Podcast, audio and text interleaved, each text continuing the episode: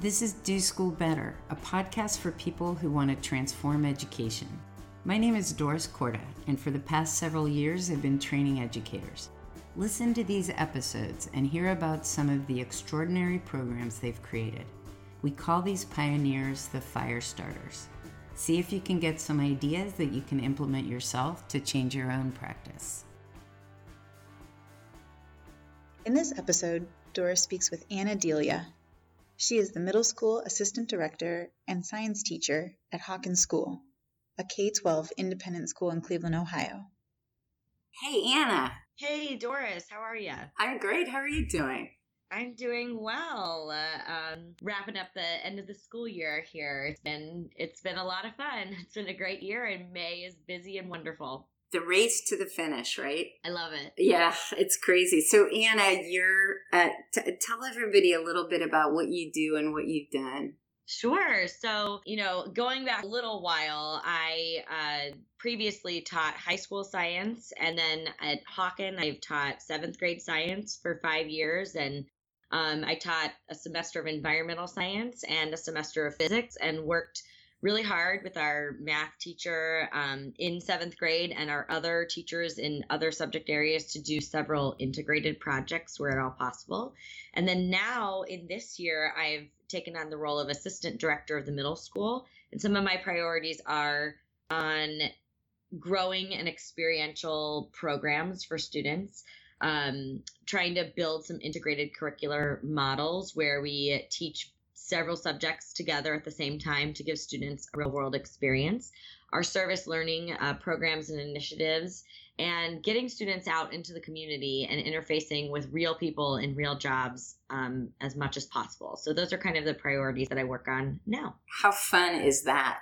I know it's a great job. It's great. So you came to the workshop, and um, why? And what did you do with it? And what happened? Sure. So I have long been a fan of seeing something or hearing of something. And if I feel in my mind it sparks a little interest, or, ooh, like that sounds like something I could be interested in, or that sounds like something that I would learn a lot from, or that sounds like something new and innovative that I should probably be aware of, I love to sign up. I usually, you know, will check in with the workshop coordinators or people who've been before, ask like, is this something that, you know, you think I could benefit from? And in this case, it really was. I I met some teachers who'd been to your workshop. I you know, obviously knew you and Allison and Tim. And I thought, you know, why not try this new approach that I'm hearing about and and get more information. So I was thrilled to kind of put through the requests and have the time and spend a couple of days here in Cleveland. Um, getting to know what you have been doing in the entrepreneurship program at my own school a little better. And and beyond that i would say the curricular model that is the approach to your method of teaching and how would that play out across any classroom in any school in any student environment. Um, so that was really my hopeful takeaway and definitely what i walked away from the workshop with that's great. And talk about, I, I think um, your biomimicry program is so exciting. Seeing mm-hmm. what you've done with it, seeing what the students are doing with it. Can you talk about it? Tell us what that's all about. Sure, I would. I would love to tell you a little more. Um, a few years ago, I went with a group of colleagues to see a woman named Janine Benyus, and she is the sort of mother of the biomimicry movement. And she was coming to the University of Akron. So we put together a little professional learning group and went down to hear her talk. And we're very much a buzz afterward. Um, we had a little dinner that we went to and kind of chatted about our takeaways, and then um, met as teachers several times and thought like, how can we bring this emerging area, truly emerging area of science, but bioengineering mostly and design to our students. And, um, you know, the art teacher here, Erin Thomas, and I worked over a summer to build a project. And we just approached it with, you know, what are other teachers doing out there? And as we found out, there really aren't any middle school projects for biomimicry. Um, we really haven't been able to find a curricular model that we could even follow.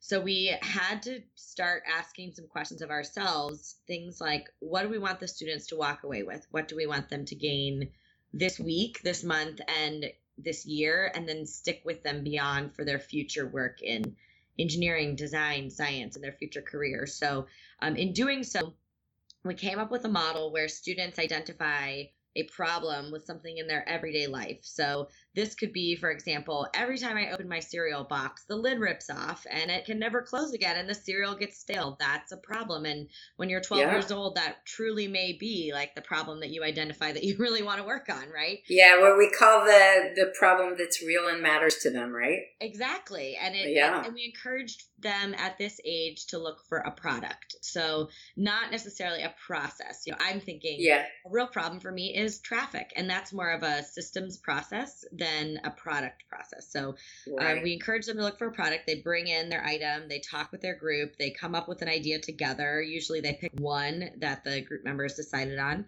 And then we spend a series of days and um, in science class going and looking for inspiration. So we might do some internet research, but I really encourage them to get outside. So we go on some nature hikes, um, some focused walks, and we're looking in nature for places that design exists um, and I'm not talking about some sort of like far thought out. I guess I should say I'm not talking about intelligent design here. I'm yeah, talking sure. About you know a nature facet, a nature feature, a nature anatomy that could lend itself to a human design that we are not yet using.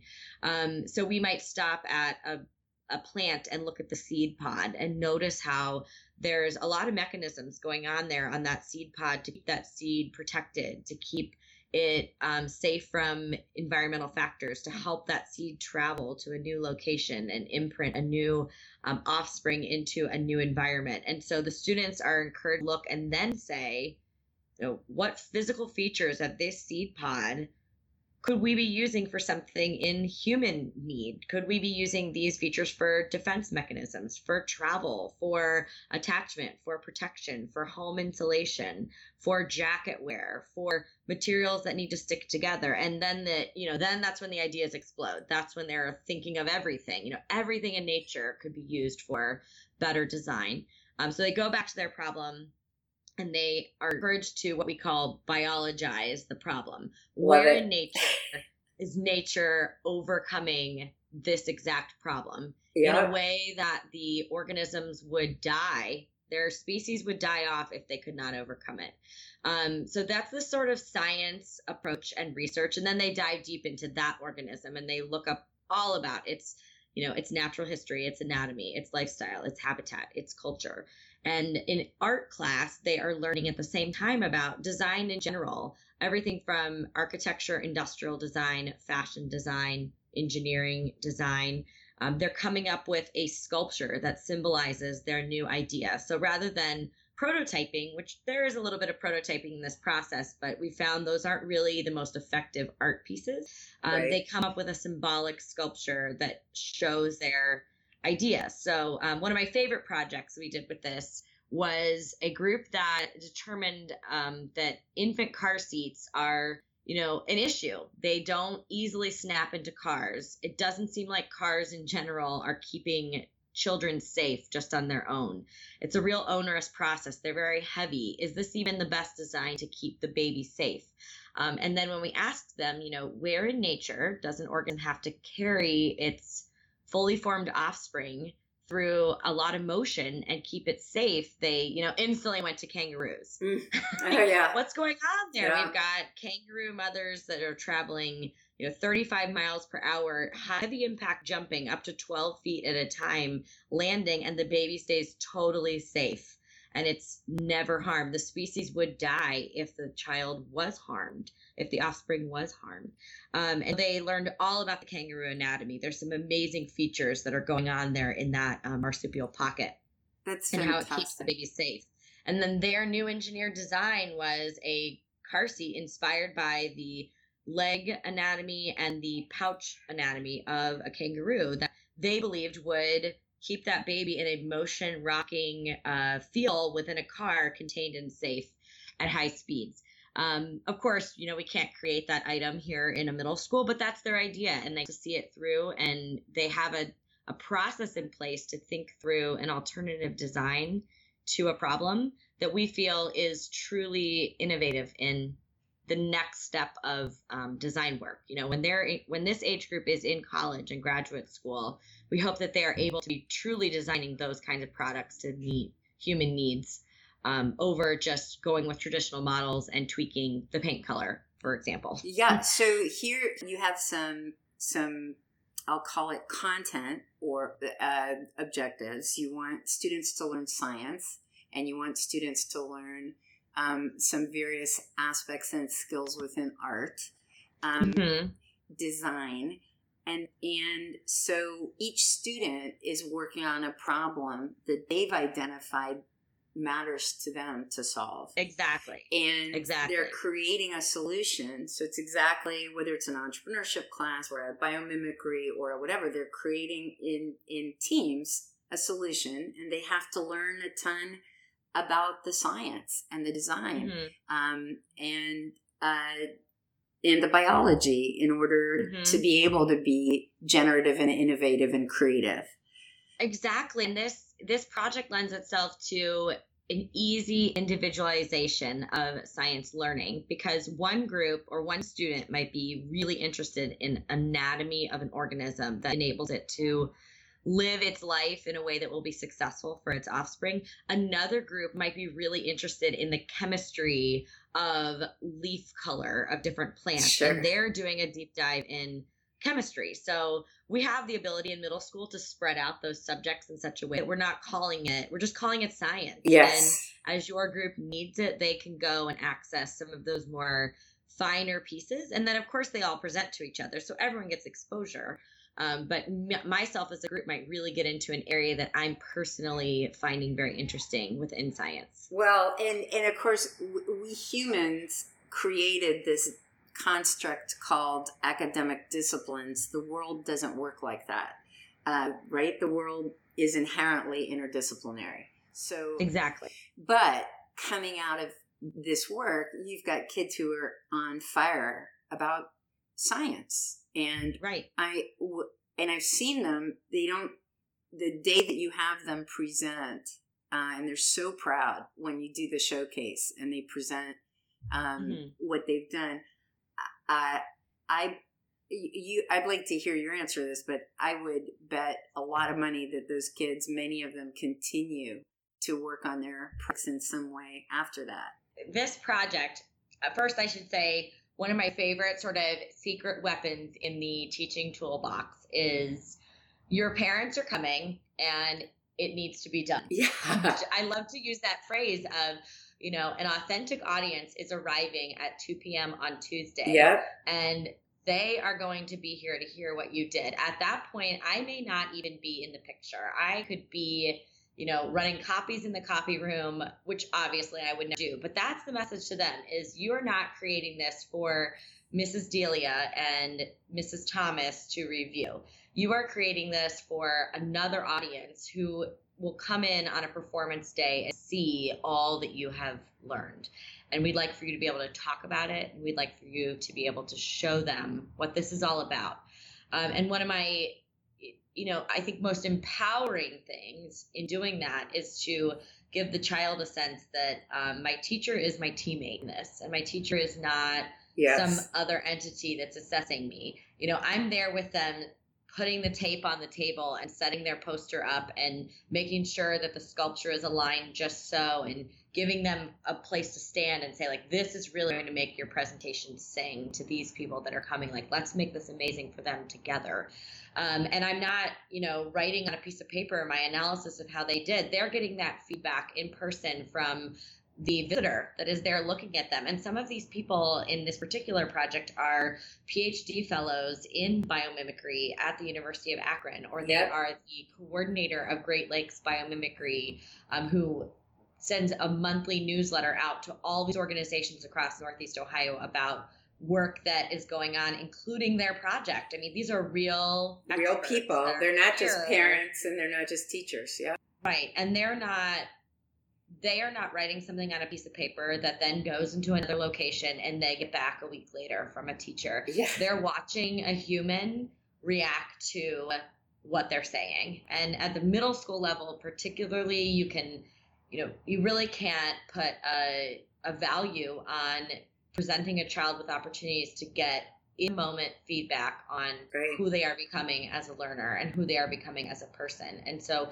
to have an expert they've never met show up and also have their parents show up, which, you know, of course is very scary sometimes or sometimes very depending on the child, um, to have this group of people show up and look at them and listen to them, keep their eyes open and stare and wonder at the work that they've created, I think does set a little fire inside of them. Like, I had a vision and I had a, an idea of how something could be solved, and there are people here to listen to me um, and my ideas Yeah. and my solutions. Yeah. And, and I find that very powerful. So they are incredibly proud on that day. You can see it on their faces. You can feel the energy in the entire building as they share what they've done. And for me as a teacher, I feel a sense of pride in the empowerment I've given to students more than you know you learned 100% of the content and i'm very proud Yeah. of you that's just that Yeah. phrase like literally i just got stood up on the back of my neck just even saying that. I feel so uncomfortable. well and it's it's so it's so brilliant um the project you've created in terms of the learning that happens on so many levels so first of all it's a big challenge it's real there are problems that the students care about that are not yet solved and they are discovering the magic of nature by using it but Mhm, but exactly. it's it's perfect and you know we talk in in environmental science we talk about kind of having that nature eye like if you're a data collector in environmental science you spend a lot of time looking around outside for the fine details and that's not something that anyone is born with it's developed over time. And if you're going to spend a career doing any kind of work in the environment you know you need to spend time in the environment right? Just like if you want to do anything. Right. and um and and I'm not trying to shape everybody into a future environmentalist, but I would hope that every student who goes through this project or my classroom or our science program um, is a better designer and is better at looking at solutions to problems that are more real world and is more empowered to be a public speaker and a presenter around what they've learned and their ideas. And the avenue we've chosen to do that is through building in these other things like walking outside and looking in the real world both in nature and in you know the human experts that they might meet along the way so let me share one other new project I've been working on this year coming out of the workshop that I went to last summer to kind of reboost you know my educational philosophy and think that a little more. Um, I wanted to share with you how I enact a project at school this year. And when I went to the workshop, I knew I had a new group of eighth graders that had an extra study hall and my big task was we need to find something for these students to do that grows them into better leaders. So that was sort of my reason for or my rationale for going and kind of building curriculum in a new way. What I walked away with was this one this model that I need to consistently give them real problems from real people in real time and they have to present back a solution after a set amount of time when they've done some real research on the topic. which is So that- actually similar to same thing with biomimicry really right Right.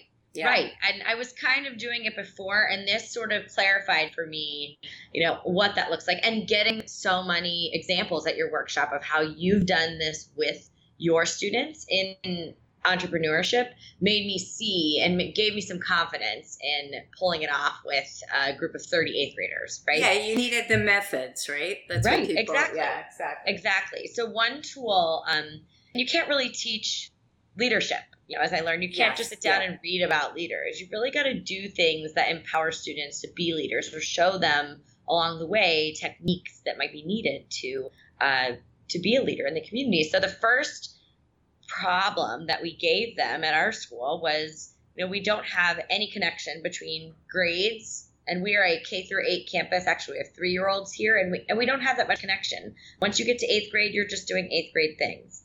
Um, they met with school administrators and heard very clearly that this was something that we needed to work on as a community.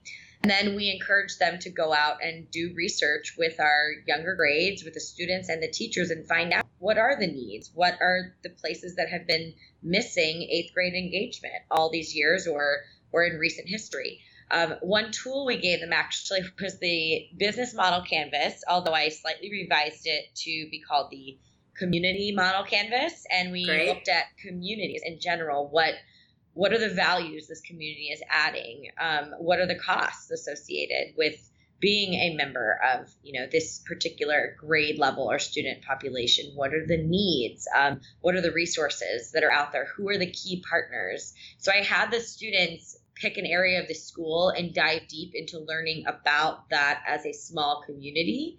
Therefore understanding what it might take to be what we call a steward of that community. So in research, they might have spent some time in a lower school classroom looking at times of the day that were uh, challenging for a teacher to give the so necessary individualized one-to-one support that a young child really needs.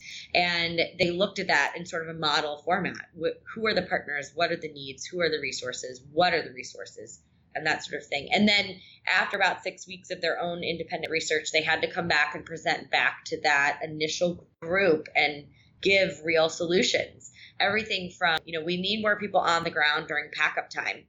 When two yep. teachers have to do it, it takes 15 minutes and 35 seconds. When right. five people are in the room helping, it cut the time way down to four minutes. And these are the things that the students said they would want to do with the extra 11 minutes of time they could have each day, or these are the things the teachers could achieve with an extra 11 minutes of time. That's an extra book that gets read. That's an extra nature walk. That's an extra free playtime space. Um, and so they gave this convincing kind of database evidence for their new idea that eighth graders should have 15 minutes at the end of every day to go and help this particular kindergarten room pack their backpacks. And that's just one example. Um, and so through that, they enacted a peer stewardship program where we now have 30 students that one to three times a week go to a classroom in the lower school. And they don't just assist a teacher they're truly on the ground doing partnership work with a younger student and obviously creating more of a connection. Um, a beautiful outcome of this that i particularly loved was that one of our eighth grade students asked if he could invite his peer classroom to his final eighth grade chapel talk, the speech he was going to give to the community. And he set all that up. I didn't do it for him. He went down, he talked to the teacher, he got them to come, and the whole class came and applauded him on that very special day. And I thought that was just sort of a lovely recursive benefit of building more student ownership over needs in the community. You know, that really That's showed fantastic. a deepening connection. So that was their first project. That's phenomenal. So so let me say this back to you in these ways and you sure. tell me if this is right. So the primary learning objective you had was actually character, right? It's it's leadership I'm going to yes. define as more character than it is skill, right? Exactly. Yes. And yet you use these methods and structures to um, create a they, they were given a problem to work on and you created structured analytical problem solving to make the learning happen. Yes. And the results were that in addition to experiencing leadership, right, uh, they also had to do all sorts of quantitative analysis and research and communications. Exactly. And they had to poll students. They had to find a way to take all those comments and data and put some numbers behind it. They had to come up with a convincing statistic. They had to give a beautiful PowerPoint presentation that couldn't be muddled up with words or text or mumbo jumbo. It needed to be clear and quick and to the point. Um, it needed to be convincing. And then by doing so, it placed them in a situation now, weekly, they are building those character traits, they're building those leadership skills, and they are becoming more of a leader in the community, as well as a recognizable face, but also in terms of modeled behavior. You know, they've heard from the, the horse's mouth what's needed, and they have to do it and they have complete agency in what they're doing because yes. it's they're again creating their own solutions instead of uh, you know listening reading a book and talking to you about what what the book's uh, saying to them so exactly. anna that's that's phenomenal so anna you've been teaching science for many years um, and and Erin has been teaching art for many years yes. i mm-hmm. i taught math for years i want to hear what what your thoughts are about the trade off people often bring up between uh, the engagement and excitement students mm-hmm. have in doing a project like this versus academic rigor and depth. Sure. Okay, and um, obviously I'm very opinionated about this. you know I am. Yeah, um, and, you've heard me talk to many the conversation I have with a lot of subject matter teachers I had, and yet and again yesterday I have it all the time. We say, "Well, that's all. That's great. I mean, that's cool that that you guys can do that at Hawken. It's a private school. Oh, that's really sure. cool that you can do it in an entrepreneurship course. But of course, I'm teaching. Uh, you know, I have I'm evaluating how well my kids do on their tests, and I'm right. teaching you know eighth grade math and talk about talk about that okay well all of this started for me truly um, just prior to launching full time in the classroom, I did go to graduate school for education, and, and you're reading all the time, and you're reading books and research papers and such. And I remember coming across this story about a one room schoolhouse in Montana that um, was hosting children kindergarten through 12th grade still in the 90s and was te- there was one teacher teaching all the students at once, right? What we think of is like a very archaic version of American education. And in this particular profile of the school, the students, their one task was to fix a tractor until it worked again. They had to get this tractor working. Awesome. Yeah. Right? We're so excited That's to hear awesome. that, right? But at the time, I was very, you know, daunted by thinking about that. I was I was thinking there is a teacher out there that is getting first graders to fix a tractor what am I doing? Like, how am I ever going to be able to pull this off? You know, what does education even mean? And yeah. I will never forget that feeling because it really drove me to think, you know, in all aspects of learning, where's the real task? Where is this going? You know, if the students are learning yeah. the parts of a cell, and I've certainly taught cell biology before as a subject in science that hey, here's this information. We should all know it as humans. But but where is this going? Are we are we just having a vocabulary lesson or are the students needing to know the terms associated with different physiology and anatomy of cells in order to more truly understand human nutrition, in order to more truly understand biological disease um, in order to understand mutations and their effect on a human population or an animal population or an insect population or a virus. You know and so for me as a teacher i i think back on that story i read and i think where's the real task that's going to come out of all this content? And if i can't identify that that's not deep to me. And it's not rich learning then it's just a you know a basics quiz. Um, and we're fortunate at this time that we have the internet we have the entire knowledge of the whole human race available for any student that knows how to open an internet browser and type. So my role as a teacher you know giving them a list of terminology and having them shoot back to me what those are isn't meaningful either of us. I can look that up and they can look that up. And i and i really do truly believe this. I, I know there are traditionalists out there that believe in kind of this content acquisition on the human brain. But if it's not going to further a task that's really going to have an impact in the world, um, I don't think that the learning is going to be meaningful for the students. And I also don't think it's going to stick, right? I was just going to say, we have research that it doesn't stick. We have a lot of research. If right. it isn't meaningful to the individual student, it doesn't stick. And so you know, one of the things, if somebody's listening to this who teaches science right now somewhere, so one of the things I think about having taught kids for many, many, many years is if I give up for a little bit, if I give up uh, yes. a little bit of specific content real estate, um, in order to engage the interest and imagination of each individual kid, and they come out of a project like yours really excited about science and nature and the world, and also having experienced what they're able to learn, how exactly. deep they're able to go. Even even if during the project each individual kid learned something different and a very specific thing. They went deeper, they got more engaged, and and coming out of something like that, if they have to then perform on some test, they're going to be better able to actually i mean Right. I, I really i've seen this they're better able to perform on those tests Right. coming out of that because they actually care about it You're exactly right.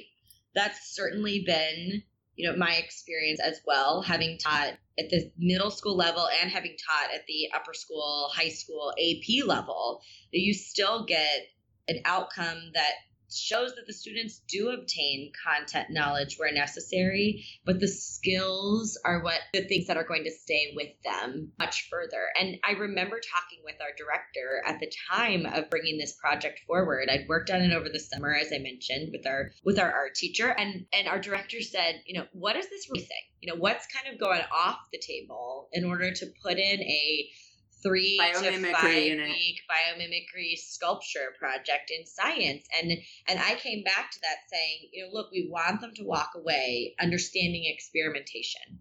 We want them to walk away understanding how to read and interpret and write a good research paper. We want them to walk away with an understanding of nature both anatomy physiology amazing features that are out there Yep. unique features um, and I said I, I can teach them that. I can, we can do a little research project where they all research um, you know an endangered species and they make poster and they've all you know they've all had a research skill and they've all looked deeply at one organism. But this is going to be a whole new level. This is going to give us a whole new gear and and there was no you know no stopping that once it got started because we could see how much it meant to our students after the first year piloting it that now it's like okay we got to do more stuff like this we have to find more projects So exactly. So Anna, you're it's it's uh, next year, and you're teaching an AP biology Okay. class in the high school. You have a terrific amount of pressure with a prescribed curriculum that is uh, still, with all the changes, very content focused. And um, there's a deadline, and there's a test, and there's a pretty rigid Mhm. curriculum.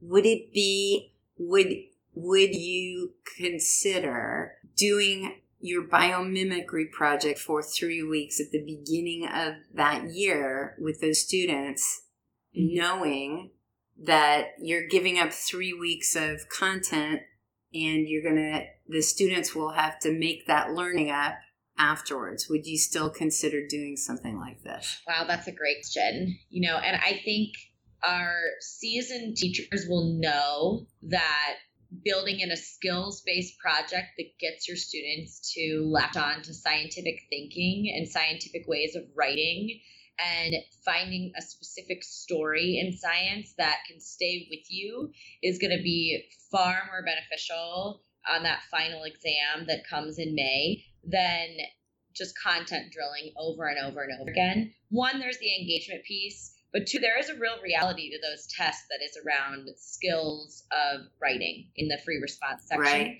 Right. If, if I were a newer teacher, and I was a younger teacher when I was teaching an AP science course at a high school level, and I was feeling the pressure, um, I might I might not feel it intuitively that I could still pull it off, but I know you can. You you you're building in a powerhouse of engagement with your students that will translate to them their written skills coming out of that. And and as someone who, who used to grade AP free response questions, you know when you are reading an essay a student wrote in some far off place that came back to you for that grading that was in the hands of a student who was led by a teacher who taught them how to think beyond just words and beyond just the facts. They they have this minutia of knowledge that came into play with some hyper specific examples, guided by their teacher, of course, but came out in their written section of that exam, which which accounts for a lot of their grade um, as well. Well, that's a that's a that's a great example, and I think I think even uh, you're, you're getting you're getting a lot of extra stuff. I, I think the easy answer is yes. yeah, I mean, in my experience, and, and um, over and over and over again, kids coming out of these programs and these units improve in a dramatic way their performance in traditional classes because they're engaged, and so uh, you know, my line, it's not about what you teach, it's about what they learn. Right. If, if, you know, the students in your biomimicry unit, they come out um, as middle schoolers, they come out of your program excited about science Right. and their ability to be excited by science. How cool is that? Right. It's so cool.